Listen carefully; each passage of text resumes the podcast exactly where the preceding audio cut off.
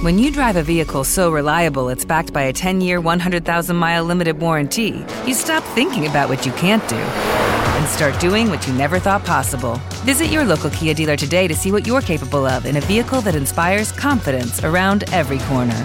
Kia, movement that inspires. Call 800 333 4KIA for details. Always drive safely. Limited inventory available. Warranties include 10 year 100,000 mile powertrain and 5 year 60,000 mile basic. Warranties are limited. See retailer for details. Radical Personal Finance, episode 29. On today's show, the iron law of wealth building. Or I guess I should say the iron formula of wealth building. The only three topics, the only three variables that you can adjust to ensure your long term wealth.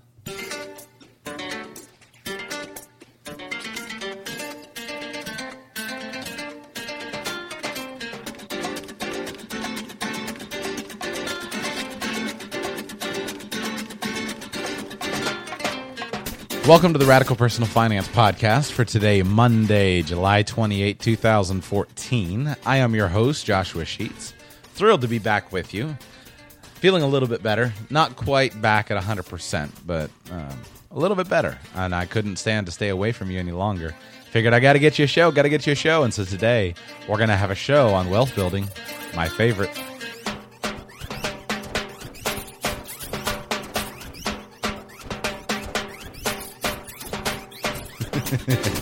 You know, it really was uh, hard to be away.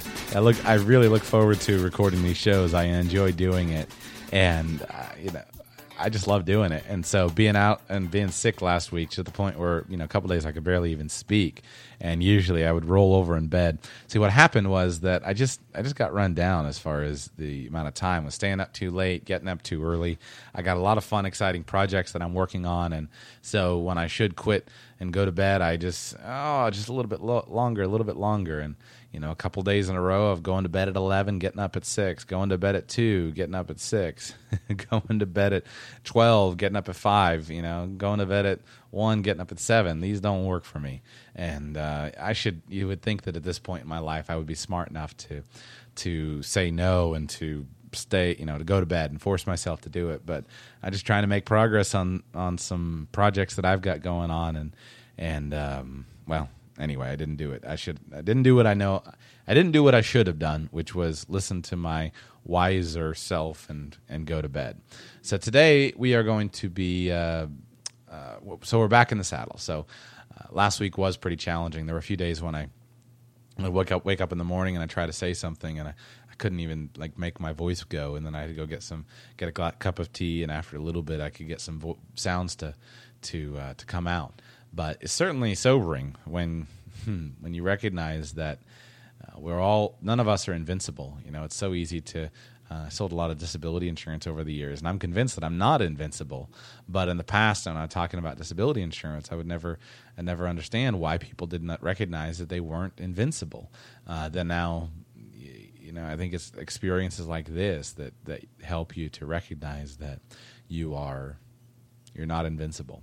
And you got to take time, as Stephen Covey would say, to sharpen the saw, uh, to go to bed early and, and get a full night's sleep and stay healthy and active because you can't help anybody if you're flat on your back in bed. Uh, you got to be up and up and active to uh, to be able to help anybody. So we're back at it today, and today we are going to be talking about my formula for wealth building, or as I grandiosely put it in the introduction, the iron formula of wealth building. and I'm not sure if this is something that I made up or if this is something I stole from somewhere so long ago that I can't remember it.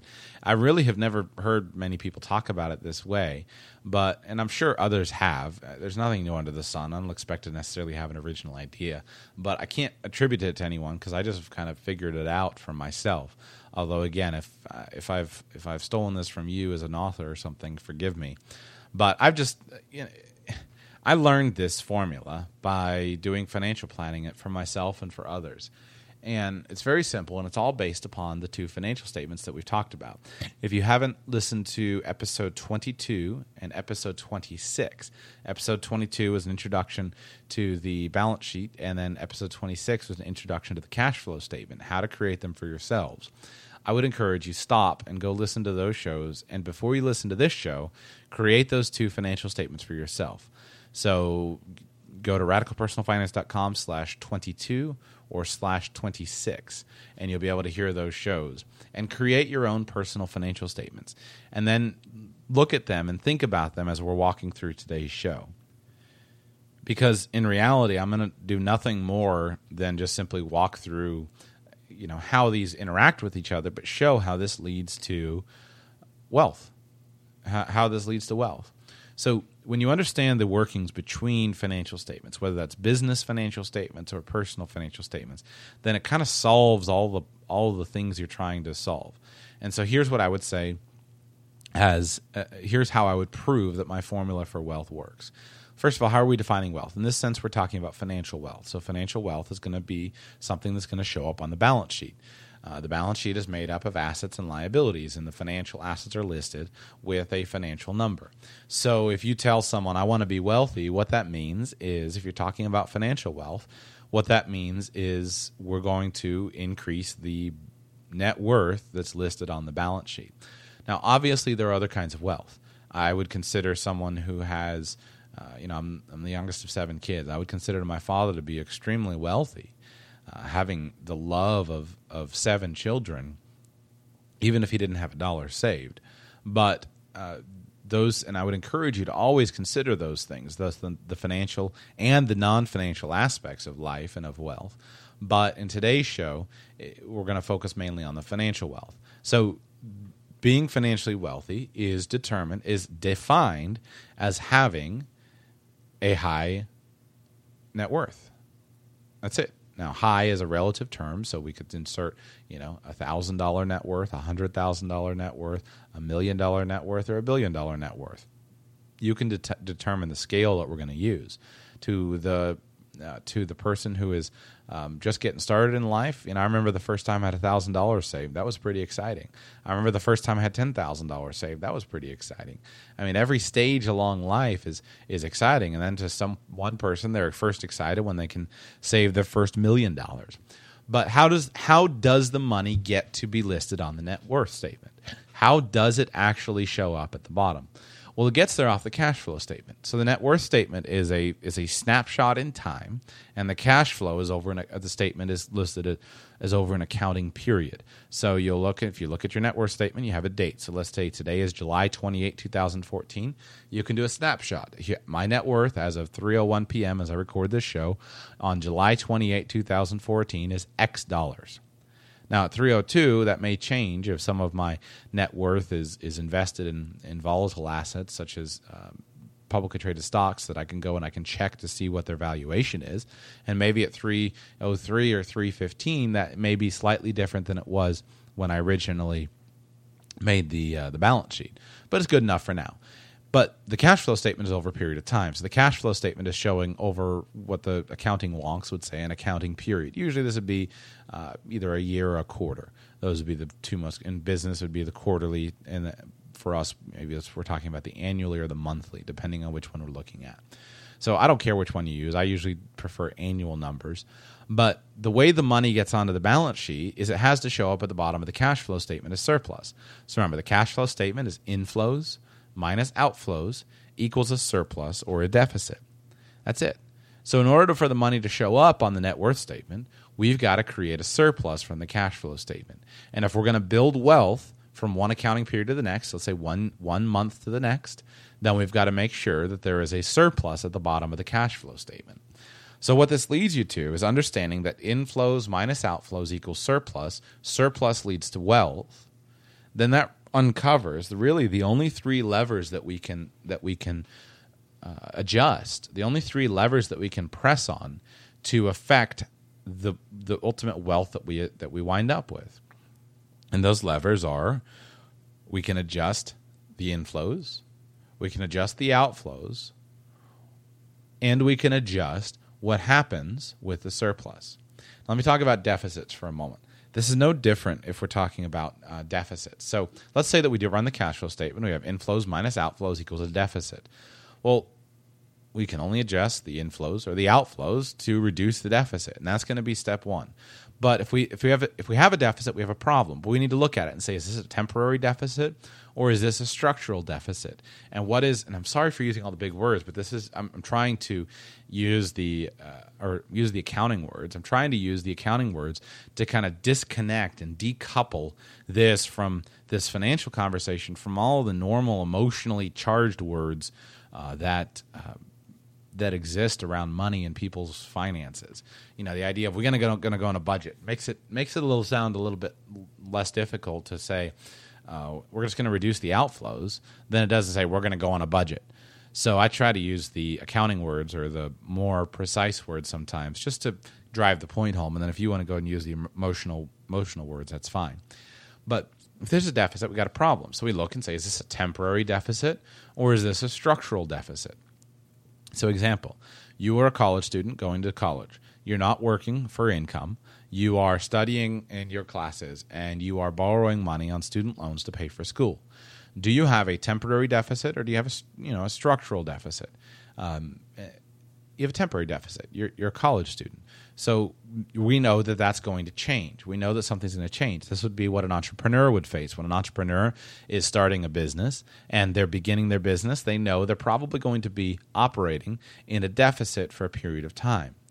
And deficit is not necessarily a problem as long as it's a temporary uh, temporary deficit. Whether this is applied to individuals or to nations, you know, it's not necessarily a problem that a country has a deficit if it's a if it's a temporary deficit. The United States of America has had deficits in the past and has deficits currently. But then the problem is only if they're structural deficits.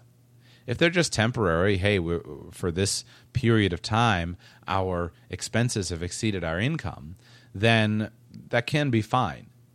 Again, I'm in the middle of starting some new businesses. My expenses are exceeding my income. This is not necessarily a problem unless that is going to be a long term a long term thing. But if it's a structural deficit, you know, my expenses are consistently exceeding our income, and there's not a clear event on the horizon at which those times are going to change. Now we have a problem. We have a, we have a more significant problem. And so, if it's a deficit, what do we have to change? Well, we can adjust the inflows or we can adjust the outflows, and probably we're going to do both. So that's probably going to be the most effective plan is to adjust the inflows and adjust the outflows. What is it that um, uh, what is what is Dave Ramsey's plan? Okay, work extra jobs, adjust the inflows, cut all your expenses, adjust the outflows. So all we're doing is adjusting inflows and outflows, and we have a deficit. So let's let's set aside the, the issue of deficits because I'm going to cover that in its own show as far as what to do. But uh, one more thing on deficits even when we cut deficits and even the way that we cut deficits is all going to come back to this inflows, outflows, and surplus. A rational approach to looking at deficits should say, well, guess what? I'm going to refinance my debt to get it at a lower rate. Well, that cuts my outflows because it reduces my interest expense. I'm going to choose to pay off my debt because by paying off my debt, I'm going to get a greater return on my surplus because there has to be surplus to pay off debt. I'm going to get a greater return on my surplus than I would get by, by paying off debt. I'm going to get a greater return on my surplus by paying off debt than I would if I invested it elsewhere. We'll talk through that as far as the financial, non financial considerations of that. But uh, ultimately, it all just comes down to inflows and outflows. So let's assume that there's a surplus now, and let's ignore def- debts and deficits and all that stuff for another day. So the three levers that we have to uh, that we have to push are inflows, outflows, and the investment of surplus. So now I'm going to add another kind of sub lever. We can adjust the size and the characteristics of our inflows. We can adjust the size and the characteristics of our outflows. Or we can adjust the size measured in rate of return and the characteristics of our investments. And into those three kind of adjustments, I can fit every single uh, financial planning article, book, essay, anything that you know, suggestion, advice, anything that people, anything that people have to say, because a lot of it's just differentiation. If you understand that wealth is only going to come by intelligent investment and growth of surplus, then you see through the smoke and mirrors of one person saying, cut expenses, cut expenses, cut expenses, inflows don't matter. And the other person saying, it's stupid for you to worry about cutting expenses. Make sure you just focus on your inflows and earn more money. No, mathematically, they both matter. And the person who's just saying cut expenses would do better if they focused on cutting expenses and increasing inflows. And the person who says expenses don't matter, no, mathematically they do. But you would do better if you increased your inflows and you decreased your outflows, decreased your expenses. So I'm not mad about all this this stuff. I just I just laugh when I see people make these statements. Now, what they're usually focusing on is the what they're usually focusing on is going to be the uh, the behavioral characteristics. So, for example, maybe somebody is much more motivated to say, It's important to me that I drink my Starbucks coffee every day. And in exchange for that, I'm going to go ahead and work more at another job. Uh, but uh, work more at another job. That may be fine for some person, but for another person, say, I don't want to work more at another job and I'll just cut my Starbucks coffee. They're, neither of them is wrong. They're both right. The only three things that we can adjust the size and characteristics of inflows, the size and characteristics of outflows, and the size or rate of return and characteristics of the investment of the surplus. So everything falls into that. So when I think about financial planning, or someone asks a question, or uh, someone uh, someone asks a question, I immediately think, where am I on this formula? Inflows, outflows, uh, or surplus? What am I dealing with? Inflows, outflows, or surplus? Inflows, outflow, uh, outflows, or surplus? And this just helps me to kind of isolate what we're focusing on. You can't do it all at one time, I don't think. Um, but you can't really do it all at one time, but you can. Um, you can. Uh, you know, you can focus on these things concurrently. You can do one and then you can switch your attention to the other. You can the human brain can do a lot of planning in these concurrently, even if we can't necessarily do them both at the same time. I want to introduce two other concepts, uh, or, or not introduce, but then bring in two other concepts that we could then apply to this formula, and then walk through a number of examples of how we can use this. Now that we've created the personal financial statements, how we can use this way of thinking about this formula to help us to guide our own financial plan. And so if I were doing this for a client, I could do I could use this formula with a client or this is one where where doing it for yourself is really powerful. So the other two things are compounding and leverage. So the first thing is compounding. Everyone knows about well, I hope you know about the the importance of compounding. I shouldn't assume. Uh, I should do a show on compounding and just to show why it's so valuable. But compounding is is is as iron as as Albert uh, Einstein was. Didn't he say? There's a quote, an Einstein quote that says, "Compounding is the eighth wonder of the universe," something like that.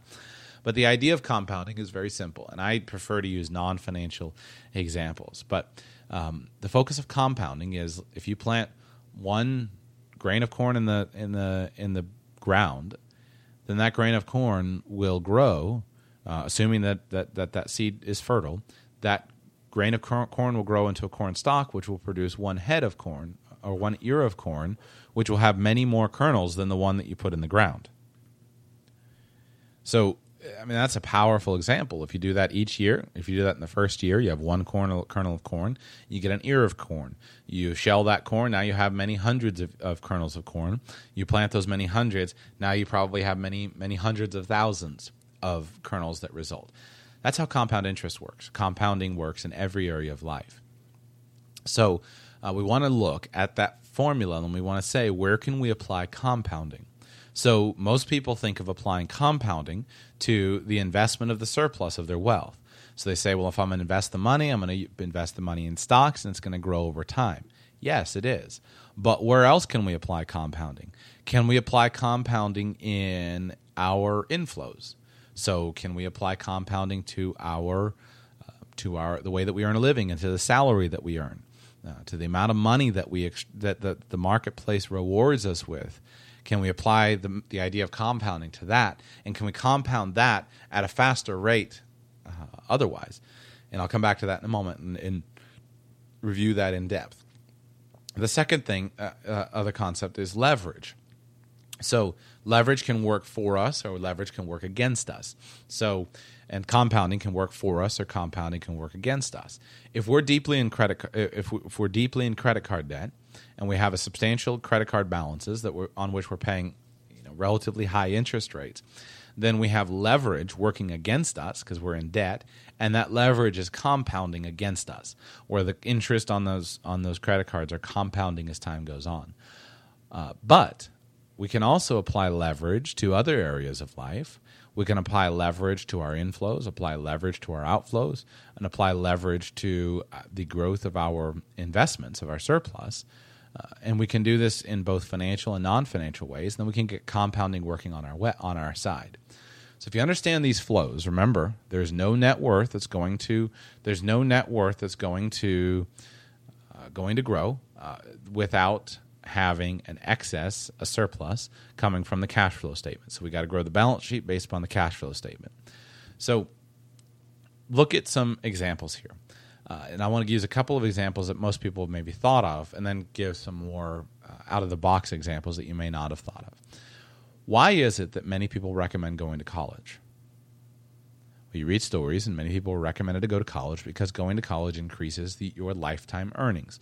If you read the charts, the charts are all crystal clear that the total amount of lifetime earnings, on average, across the population, is based is, is has a direct correlation to the level of education. So a high school dropout has the lowest lifetime earnings. A, a high school graduate has the next amount of, of lifetime earnings. A, bachelor's degree uh, certificate for university has the next highest, then a master's, and then, then the uh, a PhD. So the charts are very clear. And so the idea, most people are are you know doing this are doing this uh, maybe subconsciously, but they're applying this formula and the way that these things work, they're applying these formulas to their financial planning, you know, suggestion. And they're saying you should, in the beginning of your career, assuming that college is going to have an impact on your income, with that with that assumption, uh, you should, in the beginning of your career, you should run a deficit if you need to. So you're where you're you're going to run a deficit in your budget where your outflows are higher than your inflows, in order to grow your salary higher. And then you're going to have the advantage of that salary will be growing and compounding throughout time uh, throughout your lifetime. So you're going to apply financial leverage through the use of a student loan and you're going to do that so that you can raise the amount of your inflows and then by raising the amount of your inflows so substantially you're going to wind up to be wealthier over time so by converting it into the formula you can understand where the problems come in so problem number one comes in if what if the deficit is too high? And so, what if the leverage is too high and it doesn't result in higher earnings? This is a problem many college students and college graduates have faced. I borrowed a bunch of money I have $100,000 and I now have a career that's not resulting in higher inflows. And because my career is not resulting in higher inflows, then I don't have sufficient inflows to cover the the amount of the debt. Or if I do have sufficient inflows to service the debt, I don't have any surplus on top of it. And so I'm constantly left right scraping bottom. And this is an unpleasant place to be when it comes to financial uh, to financial planning. So, uh, so you can see what you need to make sure of if you're going to do that. If you're going to use leverage, financial leverage, to go to college, uh, the, and you're going to borrow money and you're going to take on that deficit, you need to make sure that you're going to do that in a way that is going to actually result in higher inflows. So, uh, people are intuitively using this formula, uh, are intuitively using this formula when they're making the college decision. Now, why do we pay off consumer debt? Well, we pay off consumer debt to free up cash flow and save on interest expense. So, by paying off consumer debt, we free the cash flows, so we lower the outflows, and then both. Um, uh, I'm not sure what the word would be, both nominally and, and across the board, both like in the aggregate, and then both both on the specific because we lower the interest expense, and also across the board because we lower that cash flow expense, and we have our freedom of freedom of cash flow coming back back with us. So, uh, so I mean, that's it. That's the that's the whole point of, of paying off consumer debt is because as long as we have the consumer debt, we have assets that are going down in value. So that's not working. So we need to build a surplus up, and we need to increase the assets that are going up in value. And the only way we can do that is if we can generate a higher surplus. We pay off the consumer debt to generate surplus in our budget to build wealth. So I hope this is not too repetitive, but I want to give I want to give some more examples because with these concepts of inflows and outflows and rate of return and then compounding and leverage with these tools, I think you can do some you can build some amazing uh, amazing um, futures. We can build amazing futures for people. Now, you can't escape math. Like the math still works. It works whether you want to admit it or not acknowledging it doesn't really matter. It doesn't matter whether you acknowledge it. It's still going to be the math is still going to be there functioning. So it's better to not fight it and just understand it and then focusing on optimizing. So if you're looking at your personal cash flow statement and your personal balance sheet, and what you can do is apply the system of thinking and you can optimize each and every part of the equation. So let's start at, let's start on the cash flow statement. You can optimize your inflows. Now remember, I added two variables. You can optimize the size and the characteristics of your inflows. So first of all, you can optimize the size. Most people, I did a show. Um, I did a show in the past. I think it was called "You're 100% Responsible for Your Income," which is kind of funny. It seems to be one of the more popular shows uh, of the ones that I recorded uh, a year ago and it was one of those that I just sat down and just dashed off in a day. And I'm kind of embarrassed of its popularity because I just sat it down and just did it off the top of my head. But that that was one of the most listened to episodes of the of the show. Uh, but in that, I believe it was in that episode, I talked about the importance of increasing your income, of compounding your income, and I talked about uh, Brian Tracy's thousand percent formula. And the, the fundamental idea behind the thousand percent formula is that if you'll focus on compounding the grow, on gro- growing your income at a compounding rate, you can do some amazingly amazing things with your wages. And so let, let me get, let me run some numbers here. Let's give you an example. So what I'll do is um, you can just use a financial calculator, and which by the way, if you're not familiar with using one, get good at one because you can answer all these questions like like this yourself in about you know 10 seconds. So let's just let's just show com- how compounding works with income. And what I'm going to do is I'm going to apply an annual compounding rate to a level of income. So let's start. Let's say that we have a 25 year old, um, 25 year old just starting their life, and let's say that uh, just coming out of college, and I'm gonna actually I'm gonna play with some of these scenarios. So we have a 25 year old just coming out of college, and this 25 year old takes an entry level job making uh, let's just say 30 uh, forty thousand dollars a year, at least 40 because it's easier for me to remember as my number. So we're gonna put in forty thousand dollars as our uh, starting value, and let's uh, let's compound this over 40 years. So we're going to put a 40 year time period in. We're not going to put any payments in, and we're going to let's just use a three percent annual compounding rate if you'll start at forty thousand dollars and you'll compound your your your income over at three percent, then at the, at sixty five when you you know retire, if, just stick with this scenario, when you retire, you would be earning one hundred and thirty thousand four hundred eighty one dollars per year, and that three percent that would be about an inflation rate. Now, if you can bump that up to a four percent, then look at the difference. Now you're earning one hundred and ninety two thousand dollars that final year. So that's an extra $60,000. But remember, that's in one year. So that was an extra $60,000 at 65. It was probably an extra I could make, I could go and make the chart, but I'm not going to do it. But it was probably an extra $59,000 at 64 and an extra $57,000 at 63 and an extra, you know, you get my point. That's extra hundreds of thousands of dollars.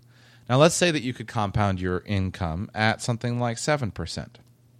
Well, now at 65, just the difference between actually that one's that one's too scary. Let's go back to six. Let's go back to six percent.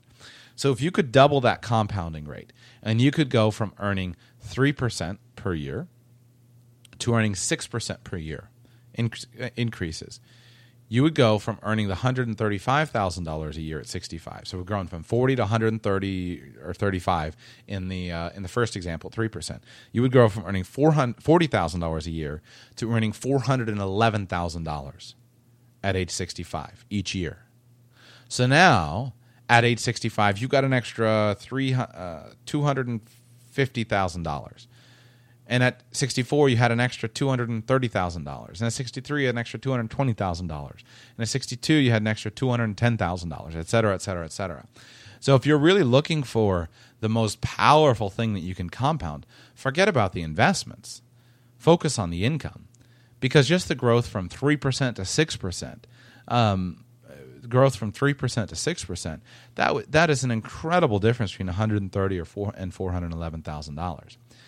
Now, could you do could you do 6%? I think anybody could do 6% if they want to do.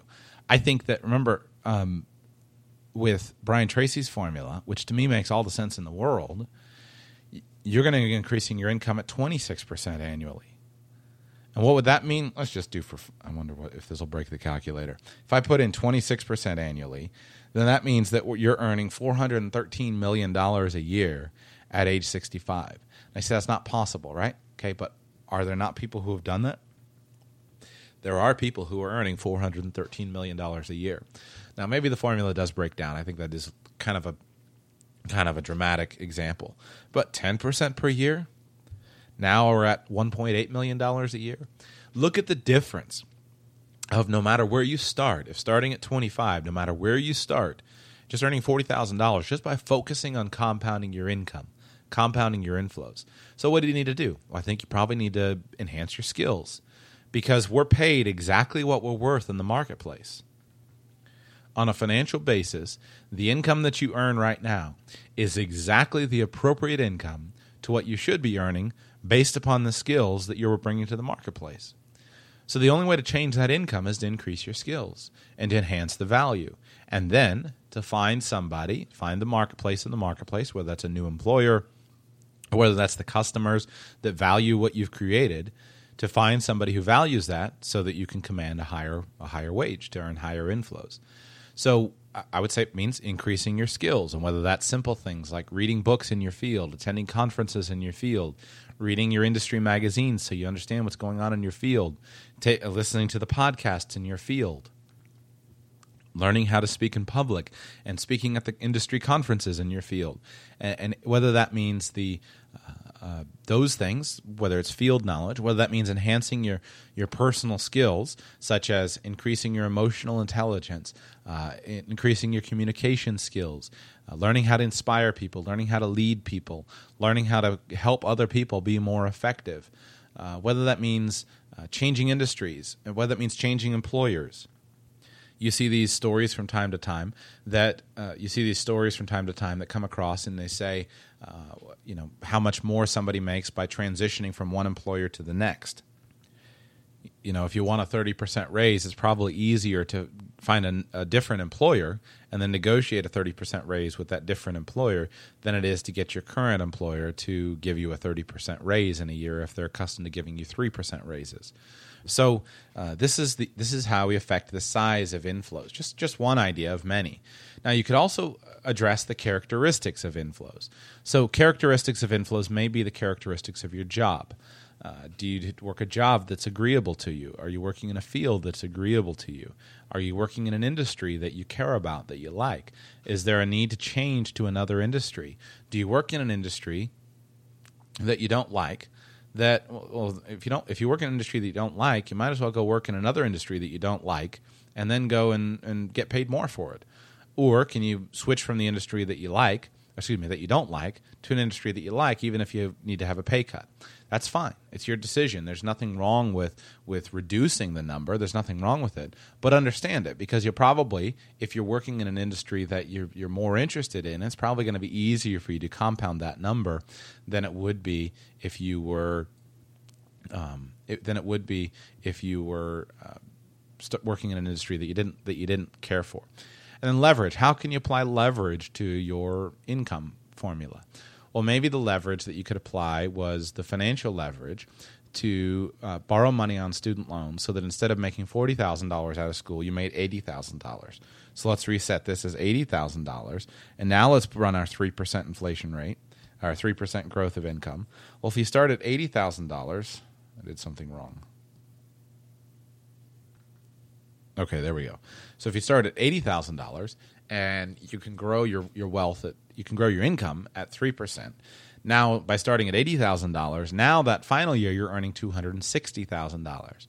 So remember we're measuring this against our forty thousand dollar base mark, and this would make sense because we're intuitively we have intuitively doubled the salary. So what we've done is we've applied, you know, some sort of financial leverage, maybe to build, uh, to get a degree in a field that is uh, financially rewarding. We've applied financial leverage, and we've doubled our income every year going forward. That's why the the, the college uh, financial numbers are so difficult to escape. Uh, is that you know if you can double from forty thousand dollars to eighty thousand dollars, that's a doubling every single year. So even if you had to borrow hundred thousand dollars you know, just do this math in your head. If you had to borrow $100,000 for a college degree, but you came out making 80 instead of 40, and even though my first example, I imagined that you did have a degree, imagine now that you don't, and imagine that the 40 was for the non college graduate. Well, the difference in earning power uh, would be $40,000 per year. So 40, 80, 120, take out some taxes. Let's say three years you've broken even on your investment in that degree and then every year from then on, you now can command a higher salary uh, if you if you learn something in school and and you can deliver on that. So that may be one thing. You may be able to apply some sort of financial leverage through the form of a loan.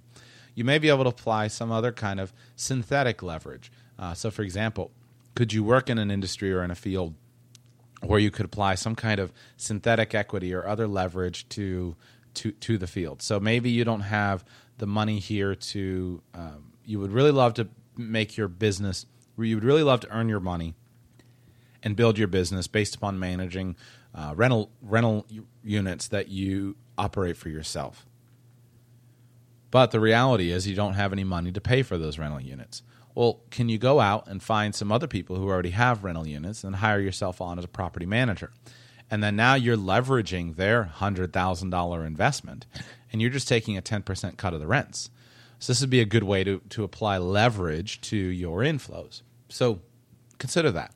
Consider if changing the size, how can you change the size and the characteristic of your inflows? What are your personal likes? Are you working in a field that's best suited for your skills? Optimize both of those factors and optimize the inflows.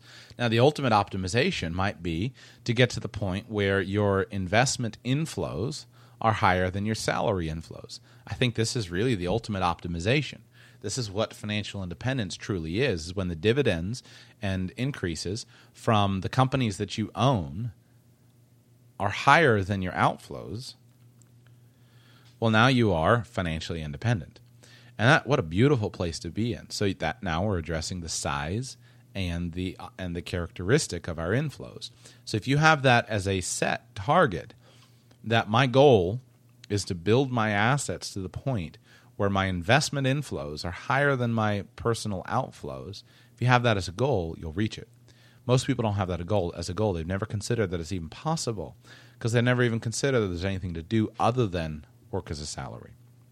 So, move on to outflows. Uh, optimize the outflows. So here again, you can adjust the size and the characteristic of the outflows. So the size, are there any outflows you could easily cut? Uh, could you just simply say, I don't want to spend that money anymore? I'm not gaining value from that. Uh, I'm not gaining value from, I don't know what to pick on. Uh, I'm just not gaining value from this category of expenses. I'm going to remove it from my life. Uh, now, then again, could you say, well, you know, I'd, I'd, like to go ahead and spend money in this category, but could I optimize it in some way? Uh, instead of spending money on uh, rent to a non-family member, could I rent from a family member? So at least then I'm benefiting uh, a family member in this transaction. Instead of paying for food that is raised in a way that I don't think is appropriate, can I buy food from sources that I do want to support? Can I allocate my my outflows in a way that support my values? Uh, so can you optimize the size of the outflows? And this is where uh, skills planning comes in. That's what Jacob talks about a lot about in his early retirement extreme book. Can you adjust and bring in the, the skill advantage to reduce the amount of outflows that are necessary? So whether this is something as simple as uh, clipping coupons for your favorite breakfast cereal to as complex as uh, a comprehensive uh, income tax plan to shelter the majority of your money from income taxes. All of this is about optimizing outflows. And you have to optimize outflows in order to build wealth. Uh, you have to optimize them. You have to have lower outflows than inflows in order to build a surplus. Not going to be possible for you to get rich uh, and build real wealth if that's not the case. And but your plan is going to be your plan. So don't buy this nonsense that some people say, ah, don't worry about expenses. Expenses don't matter. Expenses matter. And they matter a lot at the beginning. Uh, they matter a ton at the beginning. I'm planning a show. it may be this week, uh, it may not be. But I'm planning a show on the concept of, um, you know, new cars, used cars, all uh, kind of want to destroy this myth about the new car versus the used car for wealth building. But one of the key things that you got that's going to be a component of that show is to understand to understand when this matters. If you're at the beginning of your career and you buy a $30,000 car that depreciates in value by 15%, that is a huge each year. That is a huge number. That's $4,500 of depreciation this year. That's an expense. Excuse me. It's a massive expense that is very difficult for a small budget to to to to to, to um, recover from. Now, on the other hand, if you're 70 years old and you've got a multi-million dollar uh, uh, you know income, does $4,500 of depreciation matter that much? It really doesn't. So the key is to understand how big are these numbers in a relative fashion to your specific uh, to your specific cash flow statement, to your specific outflows. Uh, and then can you apply can you can you uh, apply um, the ideas of leveraging leverage and compounding can you apply the ideas to any of the outflows? So, uh, for example, uh, compounding, can you compound, uh, can you lower the outflows by doing a better tax planning? By doing t- better tax planning. And because of the fact, for example, investing in an IRA, let's say that uh, you are want to invest $5,000 through an IRA. Well, you can leverage this by, let me stop, sorry. Let's say that you want to invest $5,000. You can leverage this by leveraging through an IRA. So then let's say that at your tax rate, maybe you have to earn $6,500 to invest the, to, to be able to pay taxes and then invest in a taxable account with the $5,000. Well, a good way to apply, le- apply leveraging here would be to go ahead and put the money into an IRA. And then you can gain on the you can gain as it goes up. And what you can get, my example breaks down because I'm combining two concepts, and I hope it makes sense. I recognize this is not mathematically perfect, but you can get what in essence you get to experience by leveraging the tax savings you get to compound not only your original investment but also the savings on the taxes and you get to compound what you would have had to pay you know otherwise so you get to compound not only your original investment but an example, I shouldn't have used five thousand dollars. I should use say three thousand dollars, and you got to invest forty five hundred. So now you can invest on the tax savings and your original principal, and that can compound over time, and that's a tremendous leverage point that you can that you can look for. And uh, and this can be applied in every in every area. Can you leverage your good relationships with your neighbors to share a Wi-Fi signal between each other, so that one of you doesn't have to pay for the full thing when you've got a perfectly good signal coming in right across the street? Can you leverage your county library system so that you spend less money at the bookstore? Can you leverage? Uh, I mean, there's a variety of things, and everything is going to come down to uh, adjusting the size of the outflows and then optimizing those outflows. And then finally, we have a uh, get to the surplus.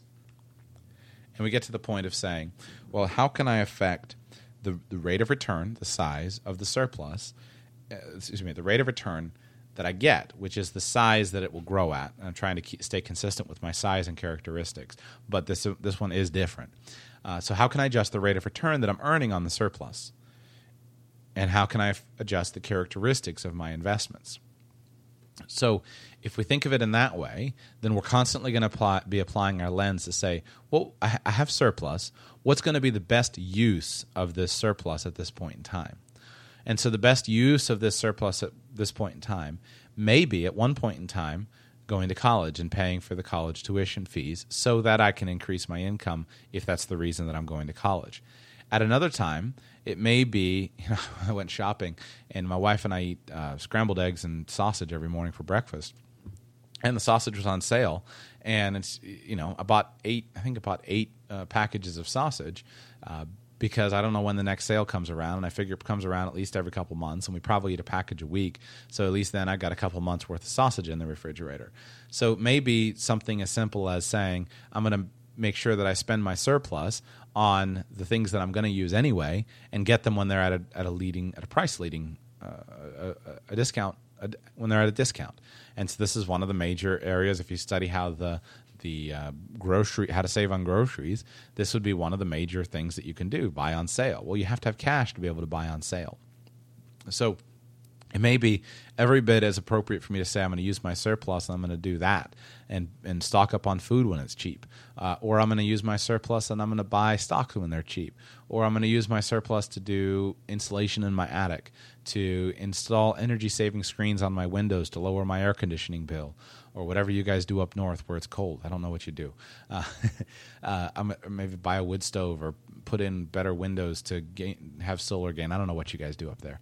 Uh, so whatever it is, I can apply the I can apply this same thinking as saying, how can I optimize the surplus? How can I optimize the rate of return that I'm earning on the surplus? Now, notice how the rate of return that I'm earning on the surplus is going to come back over and affect my inflows. So let's say that my decision is, you know, Joshua, you say that, you know, since the history of, of well run equities markets, they've generally returned 10%, but you know what? That's not good enough for me. How can I do better? Well, maybe you have a business idea. So, a business idea, a good business idea, may easily make far more than 10%. And so this would be where I could, uh, you know, if I ran my calculations, just for fun, I will here. Let's say I had forty thousand dollars. This is my earn, uh, earning income, and let's say I had a goal. Uh, so let's put this in as forty thousand dollars present value, no payments, three percent growth over forty years. Okay, so three percent growth over forty years comes out to be one hundred thirty thousand, uh, one hundred and thirty thousand dollars of income. So let's say you said, well, I, three, you know, ten percent. I want to compound that at more. Where can I do that? Probably in your own business. So the right investment in your own business, where you can apply leveraging and compounding and unique skill and knowledge, and if the business is successful, could increase your income, you know, at a massive percentage rate. Maybe it could be ten thousand percent. That's the way that you go from the forty thousand dollar incomes to the four million dollar incomes. It's in your own business. You don't get that, you know, working in middle management. You don't make four million bucks working in middle management at a medium sized company. You get that as by being the CEO, you know, becoming the CEO of a large publicly traded company, or you get it by starting a local, you know, metal scrap dealer, a local plumbing company that you grow to be, um, you know, a bunch of trucks. So I, don't want to keep, I don't want to repeat anything that I've said. So I think this is about all I've got on, on, this topic. But I guess I just want to point out to me the, the the cash flow statement and the balance sheet are beautiful because they illustrate everything that I can do. And for you they will illustrate everything that you can do. And you know, somehow maybe I should figure out a way to sell this a little bit better. But it's like you don't need to listen to my show every day. If all you would do is create a cash flow statement and a balance sheet and look at it and say, how can I optimize the size and the characteristic of these inflows, outflows, and the rate of return that I'm earning on my surplus? That's it. That's the only those are the only three, maybe six levers that you have to do. But that's what ultimately everything's going to come from. Now, are there other financial planning things? Yes. Well, how does insurance play in, play into into it? Well, insurance is protecting my inflows or it's protecting my outflows. Uh, so if I'm, you know, say i mentioned dis- disability insurance. So if I'm buying disability insurance, I'm buying disability insurance so that if my inflows are interrupted due to disability, that I can replace those inflows from the insurance policy. If I'm buying property and casualty insurance, a, a fire policy on my house, I'm protecting myself so that if my uh, my house is disrupted, I'm protecting my budget from the need to come up with an extra two hundred thousand dollars to rebuild my house as an outflow. So th- it all works in kind of on this on this calculation and on this formula. I find this to be useful. I hope that you also find it to be useful. To me, it kind of dispels a lot of the different differentiation that everyone's trying to constantly say, "Look, I'm different," you know, and I'm just like, "You're not different. You're focusing on inflows. You're ah, you're focusing on outflows. I got it. Ah, you're working on an investment trick here. Ah, okay, I see this." And so there's a dramatic, there are dramatic gains that could be made by seeing these things comprehensively. And my wish is that we all started to view everything we do in a comprehensive manner, and we and that we all were able to think these these things through and help one another by thinking comprehensively. I also just want to free you from the idea that this stuff is set in stone for you. It's not. You can choose. You can choose to change. You can choose to adjust. You can choose to affect any of these variables that you want to affect. Uh, I had an idea earlier, and I think I've got a moment to do it. Let me just take a second and adjust this, and let me show how you know you can have the choice. So I was using earlier forty thousand dollars as my proxy income. So let me just put this in here: forty thousand dollars is my income. But instead of starting at age twenty-five, let's say someone starts earning at age eighteen. And so they start earning at 18 and so now my number of years from instead of 25 to 65 instead of 40 years it's going to be 47 years. Well at 65 this person is now earning $160000 instead of the $130000 that the person starting at 25 was doing so you know this would be if we were doing a rational college calculation if if we were doing uh, a college calculation and we discovered that our starting wage out of college was going to be forty thousand dollars, but we could get a starting wage prior to college of forty thousand dollars, then we would need to factor in the seven years of lost productivity. And I know that's a little aggressive; uh, it should be four or five years. But uh, my point is that the extra seven years of compounding resulted in an extra thirty thousand dollars of wages at sixty-five. So you know, but you have the choice. So what if you compound instead of at three percent, you took it started at four percent, and you started at eighteen, and you said, okay, I'm going to compound at uh, six uh, percent. Well, now at sixty five, we've got six hundred eighteen thousand dollars a year. Let's say you put this in at eight percent. Now at sixty five, we've got one and a half million dollars a year. So there's amazing differences that can be had. Now, I don't know what which of those things is going to work for you. If you're 18, pay attention to those numbers if you're 48, that's not a lot of help to you. Um, but make your financial statements and you'll still be able to figure out what will actually work for you. So I think that's most of what I want to share on this topic. And ah, I do have one, one more idea, and then I'll give, leave you with a challenge. Remember that we're only really here talking about the financial statements, and there are a lot of other non financial statements. Uh, there's a lot of other aspects of life that is non-financial? You know, a, a good question should be as far as if we have a surplus, how should we how should we reinvest? Re, how should we reinvest the surplus? You know, we have should we save it in the bank or should we move our family across town to a better neighborhood or across the world? Now that's going to convert it into an outflow, so it's not a surplus any longer. But maybe, you know, should we use it to use the the surplus to adopt a child and invest into the life of that child? Uh, or should we use it to buy a van we can use for our side business or, or you know whatever the, the options are but remember that it's not going to be ultimately the, the, the money things that any of us are really going to look back on and count most dear there may be a few of us that look back fondly and maybe view a certificate of stock that was our first stock we ever bought or that we keep some memento of our past financial goings on, whether that was uh, the mortgage cancellation notice of our debt. But most of us are going to have a wall full of family pictures, and we're going to have those non financial things that matter. And that's what we're going to be uh, focusing on. The great things in life are really not that expensive. Uh, I've been blessed. I'm sometimes shocked. My wife and I just talk about what a, an amazing life we live, and and I'm not saying that in a in a, a, a, in a what's the word that means um, there's, ex, there's, a word that means excessive. Uh, I'm not saying that in some kind of anyway. I'm not saying that to, to it's true, but we live an amazing life, and it's really not that expensive.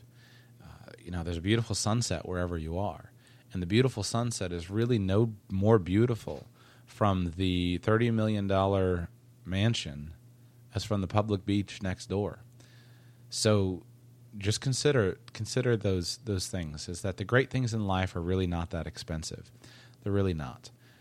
And consider how can you optimize not just the the size, but also the not just the amounts, but also the um, the categories and the characteristics of all the inflows and outflows. And my challenge for you is this, and I just remembered I want to play a piece of audio for you before I go. Uh, in fact, I'm just going to end with that audio, and I'm not going to play the uh, the closing music. So stay tuned. It's about a three minute audio from Jim Rohn, who is just an amazing had an amazing ability to put things into to make turn words into poetry and turn them into poetry that affected people's actions. He's certainly been a huge help to me over the years, and I want to honor his legacy. I'm just play uh, a moment, three a three minute audio clip, but. I'll give you a challenge. If you haven't done these financial statements, I know that this is not generally the type of stuff that's done in financial podcasts but I really believe that this is a really useful tool. And if you haven't done this, just create these for yourself. Create a simple balance sheet and create a simple cash flow statement. But here's the key don't just create it and then just you know tuck it away in a drawer. Look at it and ask yourself if it's reflecting your values and if it's reflecting what, what you're doing. And give it some time with kind of a, I don't know, maybe a journaling exercise to sit down and say, you know, what can I do? How can I optimize my inflows? And are they optimized? What could I do to increase them substantially? Uh, or pick a category. If it's outflows, you can go through every category of your budget here. And sometimes you may wind yourself, you may wind up, excuse me, you may wind up in a perspective where you are doing a fancy financial planning tool. You're doing a fancy tax plan or, or something like that. The stuff that I'll talk about more, you know, more on this show. Or it might be that you're just saying, why am I paying money for this car that I just don't care about? Uh, why am I paying money for this thing? I'm gonna I'm gonna do something different. I'm gonna sell it and move to another neighborhood. And I just challenge you. You can coach yourself through this stuff once you have the statement in front of you. And look, in your situation, we want to talk about lots more ideas, but how can you apply leverage and compounding in all of the right ways without all of the negative ways? So get rid of the compounding credit card debt that's compounding against you and start compounding your income at a higher rate than any than than it's ever been compounded at and try to apply some sort of synthetic leverage to your some of your some categories of your expenses uh, you know people do this with just another example of what i mean is like with travel hacking where people say well i'm going to go ahead and and and use i've got to buy money but i'll use airlines credit cards and i'll, I'll buy all these you know free mile programs and now i'm going to leverage my skill with this to get more money for the dollar than I would otherwise have, have, have gotten. So I hope that you'll you'll do that. I hope that you'll do that. Uh, oh, and the last thing I almost forgot. I wanted to mention about the the shows on Thursday and Friday. I hope you enjoyed that. I tried to bring a little bit of. Um, uh, I enjoyed the Alan Watts uh, audio, and then also uh, the top the talk from Cal Newport. And just want to point out one thing about the Cal Newport. I think it's valuable balance, but notice that there's nothing in there that, that there's nothing in those two talks that is contradictory of one another. Is that you really do have to build skill. Uh, you know, Cal was right. But you know what? If you want to just say, I want to do what I'm passionate about and ignore the skill, if you're willing to forego the potential financial loss, there's no reason why you can't make that choice. And what annoys me about a lot of a lot of things, and I'm sure Cal would, I've never spoken to him, I'm sure he would admit it, is that we generally only hear of the rich people. But you know what? There are a lot of people who don't have a lot of money. They're not Steve Jobs, so they're not speaking at college graduation commencement ceremonies, but they are living the lifestyle of their dreams, and they're doing it uh, through the application of skill. So, as Cal said, if you have 10 interests, pick one and get really good at it and build skill at it. Uh, but you know what? If you do know what you're passionate about, figure out a plan to get there. That's what this show is about. Is is is is having a customized plan that's really going to help you uh, to get there. So that's the show. Stay tuned for the Jim Rohn audio. I hope that you've enjoyed it. Thank you for those of you who've been leaving uh, reviews for the show on iTunes. Uh, I'm sorry that I've been sick. Uh, I'm doing the best I can today, but if this show fell flat, give me a little bit of mercy. Uh, but I'll do my best to, to keep on coming back this week with, with world class financial planning content. And I just challenge you do something with this show. Create those two financial statements for yourself and start watching them and start coaching yourself through every one of your decisions. Enjoy the rest of your Monday. First question is one of the major questions of the world why? Why should you try? Why read that many books? Why go that far? Why earn that much? Why share that much? Why learn all that? Why get up that early? Why put yourself through that much? Why try for all that? Good question. Why? One of the best answers to why is the second question why not? What else are you going to do with your life?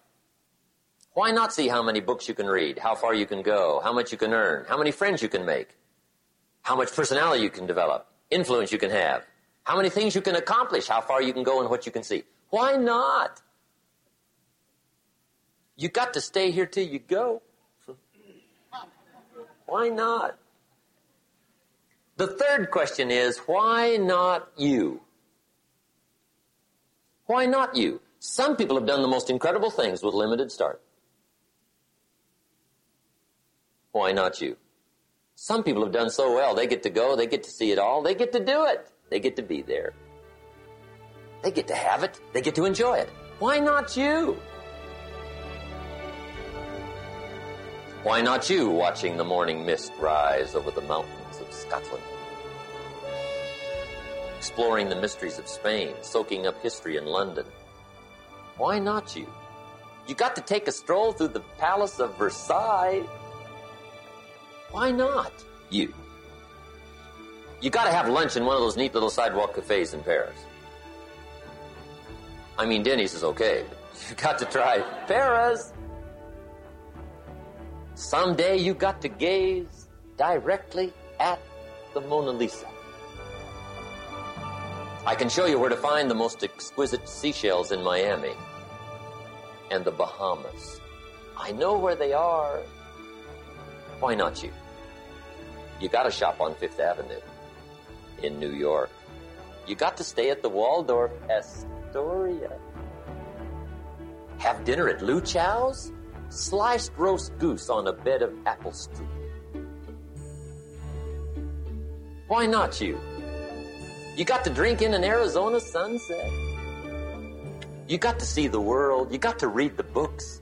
You've got to do the enterprises. You've got to be involved in commerce and love and travel and experiences. You got to do it all. Why not you? You've got to know the results that come from splendid discipline. There's nothing like a view from the top. And the last question is, why not now? Don't postpone your better future any longer. Get at it tomorrow with new vigor.